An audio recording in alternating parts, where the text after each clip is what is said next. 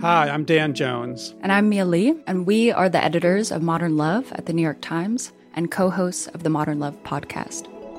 We read love stories for a living. And by love stories, we mean essays written by real people about all forms of human connection. We're talking about everything from first dates to funerals, from sibling rivalries to new love at eighty-five. On our show, we're going to bring those stories to life. We'll hear from the writers and also from the people who are written about. Relationships are the most important things in our lives, and the people that tell us their stories are just so brave, like way braver than I think I am most of the time. Yeah. They're so honest and so vulnerable. And listening to the stories, I feel like you absorb so much wisdom and you get a sense that you're not alone. You can follow Modern Love wherever you get your podcasts, so you'll never miss an episode. We hope you'll join us. New episodes are out every Wednesday.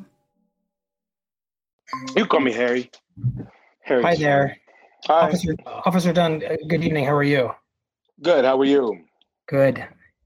We just got instructed to, to call Officer Dunn Harry, so yeah, not gonna not not gonna happen. Well, I'm calling you Mike, so you can call me Mike, but I, I refuse to call a member of the uh, United States Capitol Police anything other than officer. Fair enough, if you insist. From the New York Times, I'm Michael Barbaro. This is The Daily. In recent weeks, congressional hearings into the January sixth insurrection at the Capitol have exposed major failures in the preparation and conduct of the United States Capitol Police, the special force assigned to protect the building and those inside of it. Capitol Police officials have now given their testimony. But the story of what that day was like for rank-and-file officers themselves has been largely untold. Those officers were either discouraged from publicly speaking or were afraid to out of concern for their safety. Today, one Capitol Police officer shares his story. It's Wednesday, March tenth. Okay, now that you are ready to tell your story publicly, tell us about yourself. Who are you? I am a, I'm a father to a beautiful nine-year-old girl. I am a Black man who happens to be a police officer. I am a caring person who wants to see everybody in life live to their fullest potential and treat each other with kindness. Mm-hmm. That's who I am in a nutshell. Officer Harry Dunn grew up in the suburbs of Washington, D C. Maryland, to be exact, Prince George's County, Maryland. As I was looking for different careers to choose, I found out information about the Capitol Police. And once you learn about a little bit more about it, the benefits were really pretty good at the time. And from his first day on the job, he says he was awed by the Capitol. It's a historic place. You know, it's a, it's a, it's such a... a monumental place. It's the nation's capital. It's it's mm-hmm. it's so prestigious. But mindful of its history. Looking at the Capitol as a Black person, just knowing the history of it and how slaves were crucial in the building standing. They are the reason that building is, is they built it. Mm-hmm. And when you take a step back and actually think about it, it, it gets overwhelming. You're just like, wow. Look at how far we've come. And then you got events like the sixth, and you say, wow, maybe we haven't come that far at all. According to congressional testimony, by the morning of the sixth, the leadership of the Capitol Police were aware of the strong possibility for violence that day. But when Officer Dunn reported to work, he says he was expecting a relatively normal day of protests. Just a, a First Amendment protest, and people coming up there to express their pleasure or displeasure with Congress, which is people's right. Part of the condition of Officer Dunn speaking to us is that he cannot discuss the conduct of his superiors or describe their communications with him, but he can share what happened that day from his own perspective. And he says that shortly after noon, he started to receive calls on his radio that the crowd marching on the Capitol had turned violent. he eventually took a position on the west side of the Capitol. And he says that that's when he realized just how dangerous the situation had become. I was out there with a long gun, an M four, a rifle, and you're out there in an elevated position with this rifle, looking down on thousands of thousands of people. And these weren't people out there passing out pamphlets. They had bad intentions, and we know they were armed because there were guns found and confiscated and people were arrested. Mm-hmm. So imagine the ones that we didn't find. Uh, so we know they were armed. You're out there and I'm this big target, and I'm thinking to myself, I am going to get taken out. I am going to get shot. As the crowd stormed the barricades below him, Officer Dunn says he left his position to tend to fellow officers who had come under attack. So I'm up there helping uh, officers that have been pepper sprayed and gassed. I'm, I'm helping decon them. That was like a safe spot where we had we were had an officer hold right there, and we got water, and we're deconning these officers who can't what, breathe. What, is, what does it mean to, to decon? Decontaminate if they right. have been exposed to gas bombs and pepper spray and smoke grenades. We were taking them up there, washing that stuff out of their eyes, making sure they were capable of going back into the fight. So that's what I was assisting with initially. As that was going on, they started to grow rowdy on the east side of the Capitol. Mm-hmm. And that is where the first initial breaches happened. Mm-hmm. And that's when we teamed up in teams of two to respond inside the building to assist officers inside that needed help. Once we got word that there were people inside, we had to go because that is uncharted territory. I mean, the whole day was, but you got people inside the Capitol, and Congress is in session. Uh, the vice president is overseeing uh, proceedings. So absolutely, we we got to go. This is, whoa, it, what's, here we go, guys, let's go. Mm-hmm. And and describe that scene inside the Capitol as you respond. Well, as we're responding to calls, it was an officer down. It was an officer who was trapped, surrounded by rioters. There was a call for officer needs assistance, holding a doorway. And then the, I'll say another officer calls out, they're coming through the windows also. Then there calls for another officer down, another officer down. We can't breathe, there's gas in here. They're throwing fire extinguishers. There's some kind of explosion that just went off. There's shots fired. It's just, it's chaos. The calls became so frequent Mm-hmm. and so many that we couldn't do two-man teams anymore because there weren't enough officers to go around for people that needed assistance. So everybody, now we're just one-man teams. And then you get upstairs and you're looking around. It literally just looked like uh, just a free-for-all and people just running around with their flags out. It's smoke everywhere. It's it's pepper spray in the air. People are hugging statues and taking pictures and yelling and screaming all in the Capitol, this sacred place, you know, mm-hmm. what represents a a pinnacle of democracy. Mm-hmm. And you're seeing all of this. And in your mind, it's like, I cannot believe what I'm seeing right now.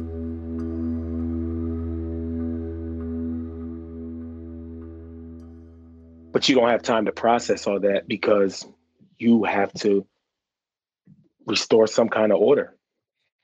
I was watching this live. I think a lot of us were watching this live. And I had started watching what I thought was going to be a proceeding in the House and the Senate, but it all changed very quickly. And it changed most quickly for you.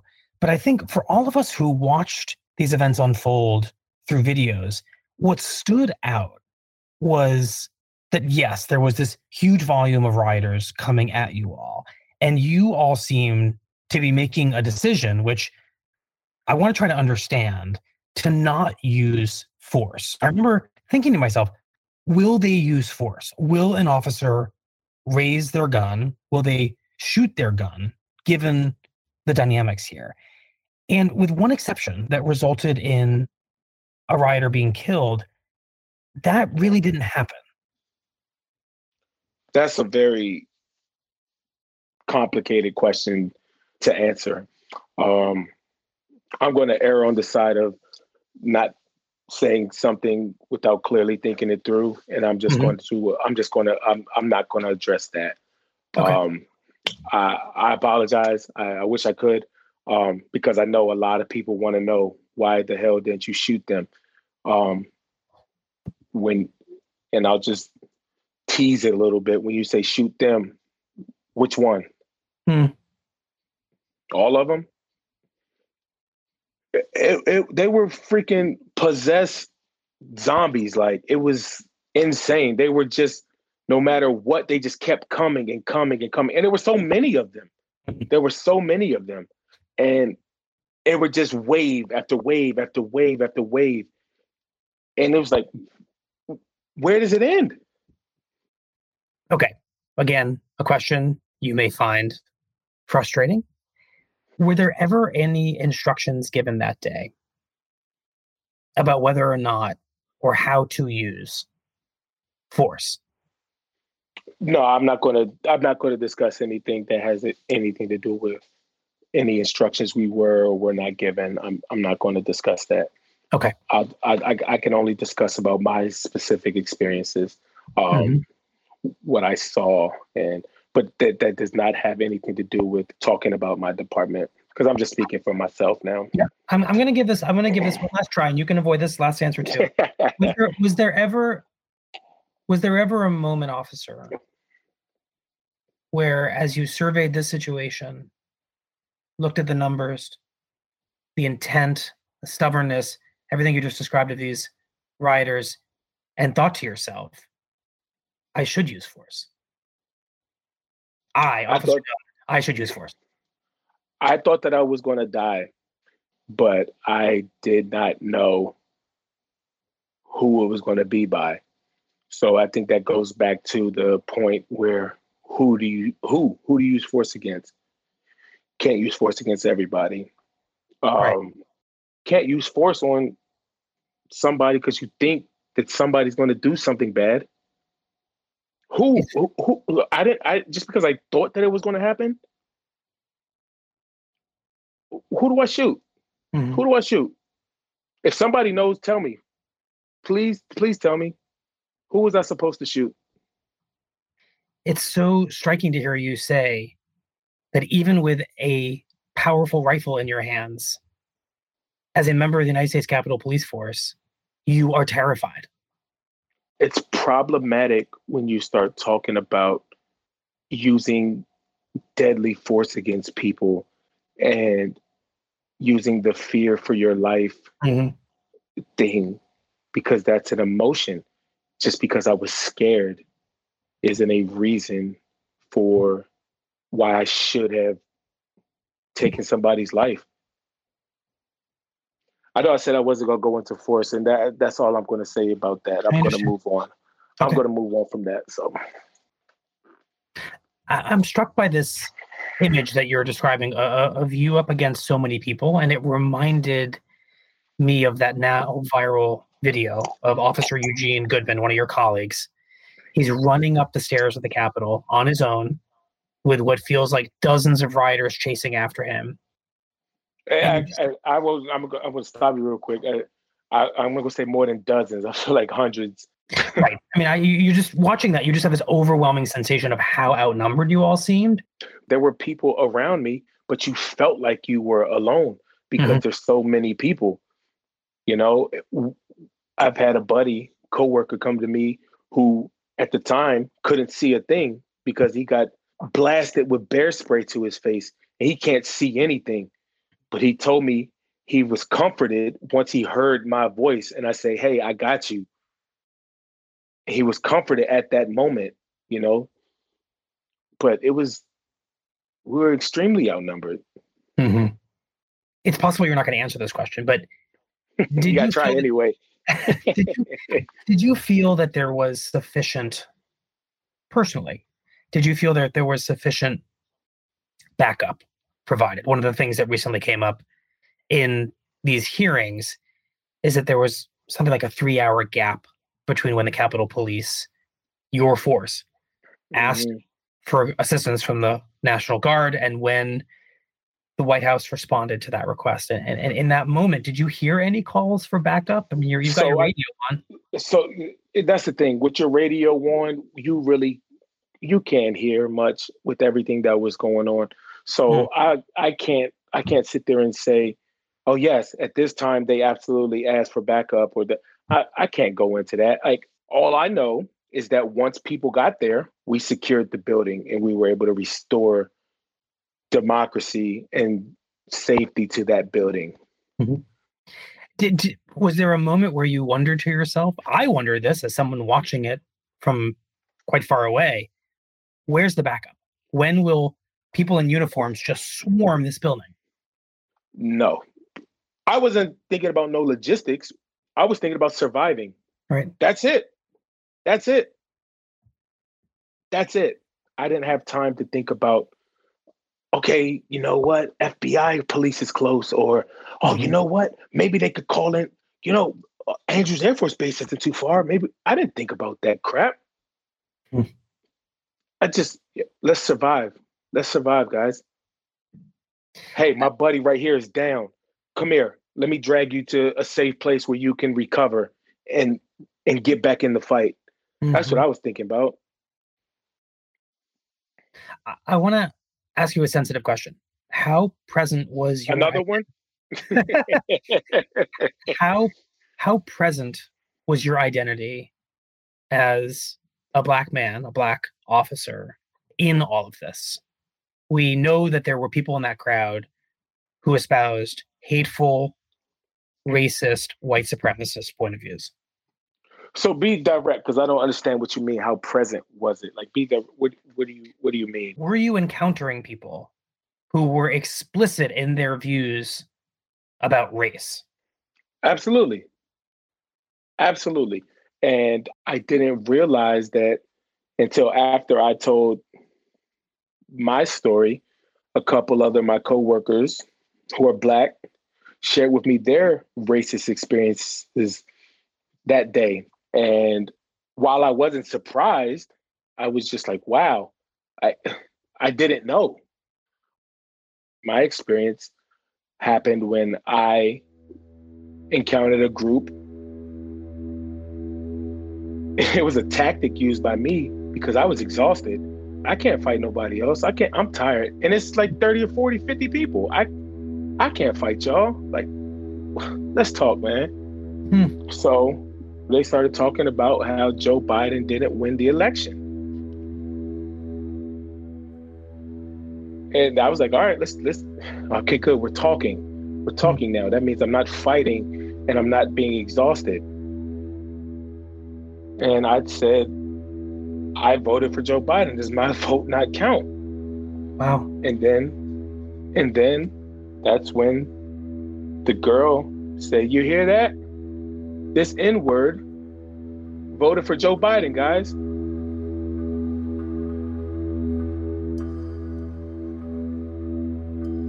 And then the whole twenty, thirty, forty, fifty people that were there said, this N-word voted for Joe Biden. Boo. I said that I got called a couple dozen times, but it was one instance by a couple dozen people. So. What was your reaction to being called a racial slur in that moment when you were being outnumbered? Uh, and you're, it and you're physically threatened. It didn't register with me as I'm being demonized for my race. It didn't register with me at that time. Why? Because I'm exhausted and I'm trying to just survive. I don't got time to process being called names. I didn't have time to process that. But mm-hmm. finally, once we got an opportunity to get the building secure and it's finally a, a little bit of normalcy starting to restore itself. I saw a familiar friend face, a close friend of mine, and we just looked at each other and we sat down and you kind of just like locked eyes and you're just like, what, what the hell happened? What the hell just happened? And I told him my experience throughout the day and my experience about what happened, me being called a racial slur. And that's where the whole freaking phrase, is this America? That's that's my phrase, you know, but I wasn't trying to say no damn catchphrase, like whatever. You know, I didn't know that that was going to be used in the impeachment trial. I I didn't know that. One of our Capitol officers who defended us that day was a longtime veteran of our force. For several hours straight, as the marauders punched and kicked and mauled and spit upon and hit officers with baseball bats and fire extinguishers, cursed the cops, and stormed our Capitol, he defended us and he lived every minute of his oath of office. And afterwards, overwhelmed by emotion, he broke down in the rotunda. And he cried for fifteen minutes. And he shouted out, I got called an N-word fifteen times today. And then he recorded, I sat down with one of my buddies, another black guy, and tears just started streaming down my face. And I said, what the F, man? Is this America?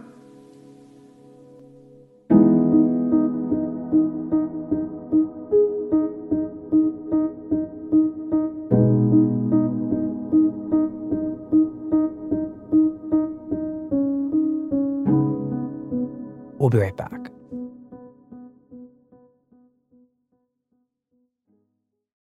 When times became uncertain, Womply pivoted their technology platform and committed to help small businesses and self-employed workers get approved for their P P P loan. In just a few months, Womply has helped one million businesses across America to secure much-needed funding so they can continue to stay open and serve their communities. Womply helps small businesses thrive. Visit womply dot com to learn more. I wonder what it was like for you the next day, January seventh. You wake up. You're angry. How are you feeling? You're angry. You're angry. You're tired, but you're angry. Like I was. I was. I, I you know, you, hell, it's probably people that haven't really processed what happened even now, two months later. Mm-hmm. It was a traumatic, traumatic, historical event. You know, like, I don't think people are, realize the magnitude of this. So at this particular time, I hadn't, at the seventh of January, I didn't have time to process my hurt, you know, my pain. I didn't have time for that because it was right back to work and do your job. Let's keep this place safe. Y'all come back today if y'all want. Did you come back? Yeah, absolutely. And you know what? My coworkers did too. They they fought their asses off and they was ready to do it again the next day. I just want to picture that first day back. Did did you all just do your job without any formal meetings? Were you just having casual conversations in the field that day? We relied on each other a lot for each other's support, and we talked to each other. Like a conversation that I had with my friend in the rotunda, like that. That conversation was had ten, fifteen more times over the next twenty-four hours. We were each other's therapy because everybody that was there had a different story to tell. And everyone was just as, every story was just as traumatic as the next one and as the next one. And if you had to pick the easiest day, you couldn't. In my mind, you, you you all immediately show up and there's counseling, or you're all brought into a giant conference room and it's kind of hashed out. We need to talk about what happened yesterday. And it sounds like That was not what happened. You just you well, not not not immediately, not immediately, not like you know. It, it's so hard. Like within that week, we had counselors on there, we had peer support groups and people to talk to and stuff like that. So yes, but immediately it's, it's almost impossible to just. I mean, hell, it took a little while for backup to get there to help with the fight. So it's going to take a, a minute or two, you know, like, hold on, guys, it's coming. So I'm curious if in the days following January sixth, there were any tensions within the Capitol Police Force. I believe that something like six officers were suspended, and I don't want you to. Yeah, I'm not going to. Like, I'm asking you about that, but but just no, the, no, no, fact, I, yeah. the fact yeah. of it.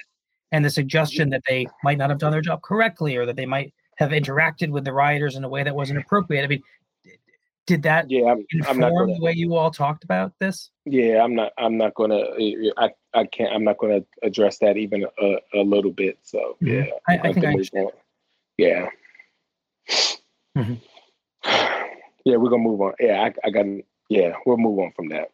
I understand. I understand. I know you can't comment on elements that are still under investigation, but mm-hmm. did you know the officer who was killed in the line of duty during the riot?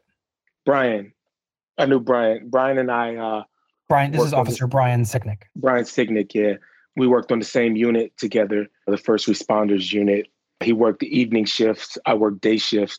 So we saw each other in passing and, and enough to have uh, a cordial friendship.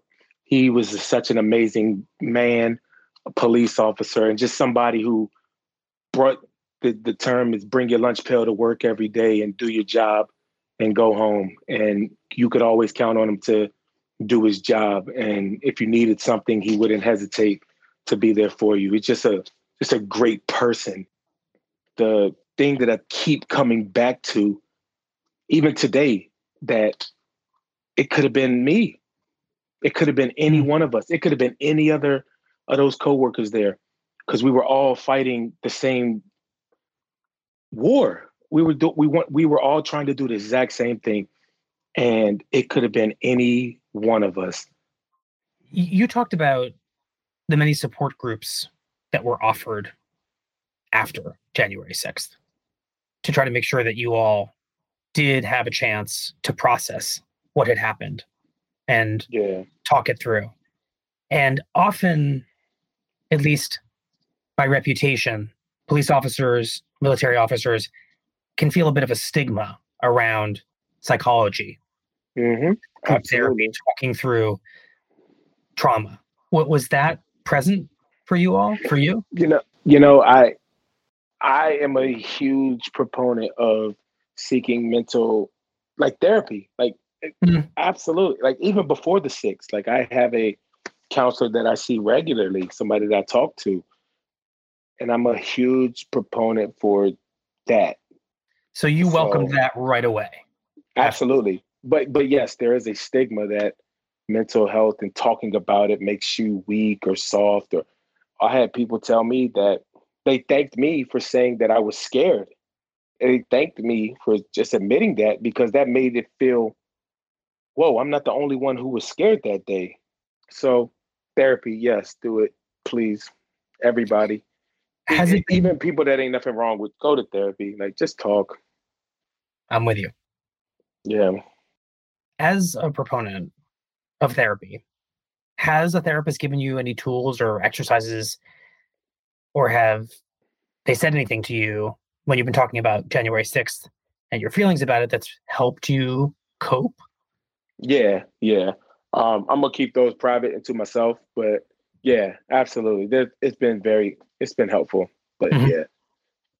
I'm sure you've given some thought to the fact that two of your colleagues ended up in so much pain after January sixth that they took their own lives, which would suggest that the psychological scars from that day are very, very deep. How do you make sense of that? Or is it not something anyone can make sense of? You, I think it would be almost selfish to try to make sense of that. I can't say what somebody felt. I don't know. Some, just like somebody can't tell you what I felt. Right. Everybody fought their own personal hell that day.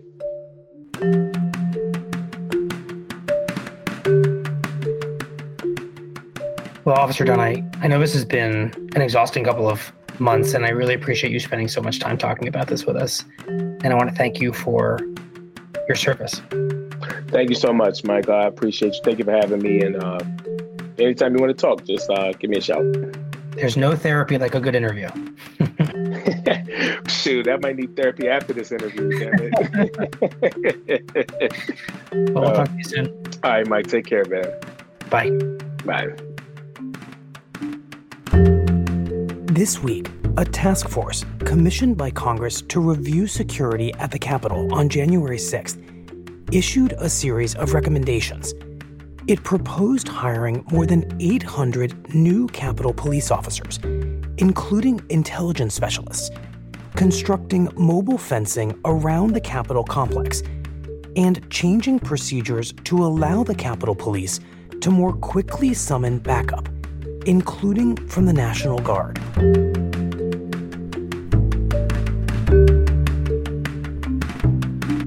We'll be right back. The F X original documentary Pride is a six-part series from Emmy Award-winning Killer Films and Grand Jury Prize-winning Vice Studios. Six renowned L G B T Q plus directors explore heroic and heartbreaking stories that define us as a nation, chronicling the struggle for L G B T Q plus civil rights in America from the nineteen fifties through the two thousands. F X's Pride is a special two-week event starting Friday, May fourteenth on F X. Streaming next day F X on Hulu. Here's what else you need to know today. On Tuesday night, the House of Representatives passed the most significant expansion of labor rights since the New Deal. The bill gives greater protections to workers seeking to form a union, repeals dozens of state laws designed to weaken unions, and increases the government's powers to punish companies that violate workers' rights. But the bill faces strong opposition in the Senate, where sixty votes are required to advance it, and Republicans are unanimously opposed. Today's episode was produced by Jessica Chung. It was edited by Michael Benoit and Lisa Tobin, and engineered by Dan Powell.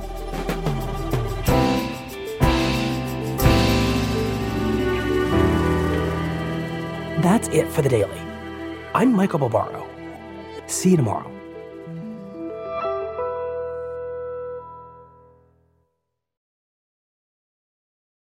You're still running your business on QuickBooks? More like quicksand.